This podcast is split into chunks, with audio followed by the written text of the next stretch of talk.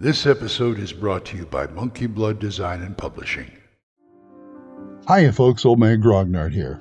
Imagine, create, play. Monkey Blood Design and Publishing is a publisher of products for role playing games from the theater of the mind glory days of the 70s and 80s to the in depth rule systems of modern gaming. Monkey Blood Design and Publishing is also the home of the Gold ENnie Award winning The Midderland setting and its creator, Glynn Seal. Monkey Blood ships quality gaming products around the world from their UK web store, but you can also find their products on DriveThruRPG, itch.io, and Redbubble. Not only do they offer high quality gaming material, but if you need a piece of cartography, art, writing, or layout for your own project, Monkey Blood Design and Publishing can offer freelance services to help bring your own project to creation. So, if you want to buy some great RPG products or get help bringing your own to fruition, head on over to monkeyblooddesign.co.uk and get in touch. Let Monkey Blood Design and Publishing help you to imagine, create, and play.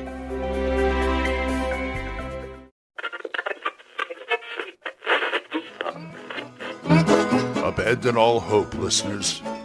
You're listening to Radio Grognard, the OSR podcast about stuff with your host, Glenn Hallstrom. Next Saturday night, we're sending you back to the future. Hiya, folks. Old Man Grognard here. Hope you're all doing well. It's a nice day. Thank you, Doc. I appreciate it. Well, I just I wa- I rewatched the Back to the Future films. What can I say? Which got me on the subject of time travel, which I really don't want to get into, but there is an aspect of it because one of my favorite parts of the trilogy is part two, where they give you the same things that happened, some some of the same things that happened in the first film, only from a different perspective. Yeah, it's the same character, but it's a different perspective and how they work that in. I just find that fascinating.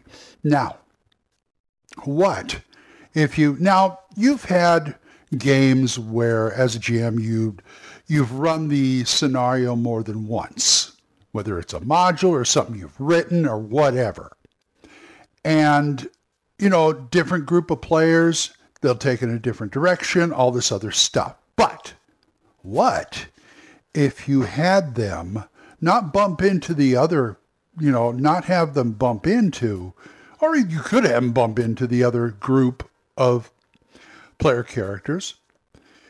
And they're doing their thing, and the player characters are just, you know, going along however the story happened.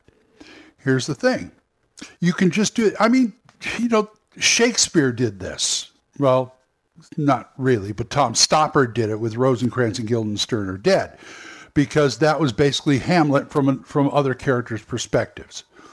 And there's always also the Lion King one and a half, which is basically Rosencrantz and Guildenstern are dead, only the Lion King, but it, it's the same theory.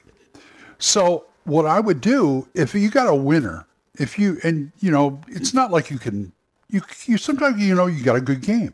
You find out it's a good game try and take notes after each session or after the whole thing's over. And what you could do is query the players. What was your favorite part? What did you like? Do you did you like this part? Do you remember? Uh, and just start writing them down. So next time you run this, you say you run it for your regular Wednesday group, okay?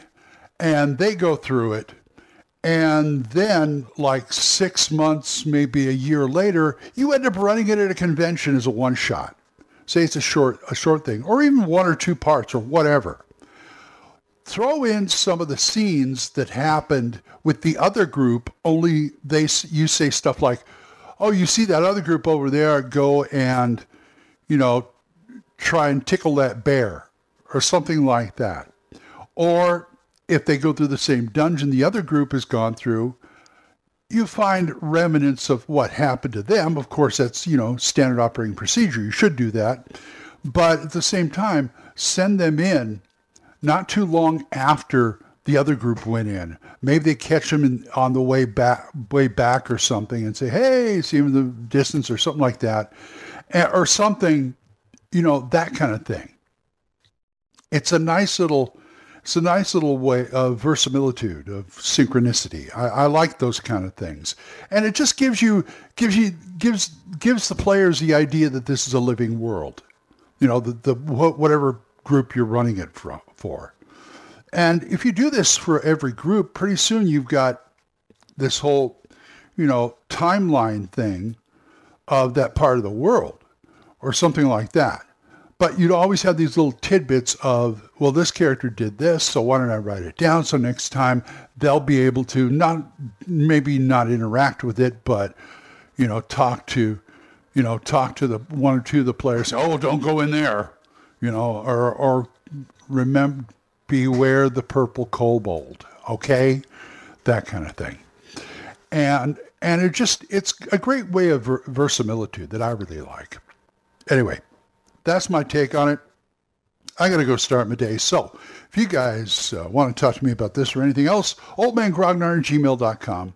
Or you can drop a voicemail on Anchor. We're monetized, so as little as 99 cents a month, you too can help support this program, and I would thank you. And if you want to do a single donation, there's a Ko-fi. I got a Ko-fi page, ko-fi.com slash oldmangrognard, or my, or my PayPal tip jar, which is uh, pay.pay or paypal.me slash old man grognard. I'll get it one of these days. Anyway, I want to thank these people who give to me on a regular basis. Jonathan, Oliver, Gilbert, Juan Carlos, Daniel, Dan, Benjamin, Jason, John Allen, Aaron, Michael, Randy, and Joe. Thank you very much, guys. Want to hear some good podcasts out there? There's Dan Gregg's The Yung, Y-U-N-G, Yung Grognard podcast, Kevin at the Red Caps podcast, podcast. Daniel Norton at the Bandits Keep podcast, Randy and Joe at the Biggest Geekest podcast, Big John Allen Large's The Red Dice Diaries, and my friend Eric Tenkar's Tavern Chat. So, until I see you folks next time, keep the dice warm, and I'll talk to you later. Bye-bye. Questions? Comments? Send them to oldmangrognard at gmail.com. We'll see you next time when Radio Grognard is on the air.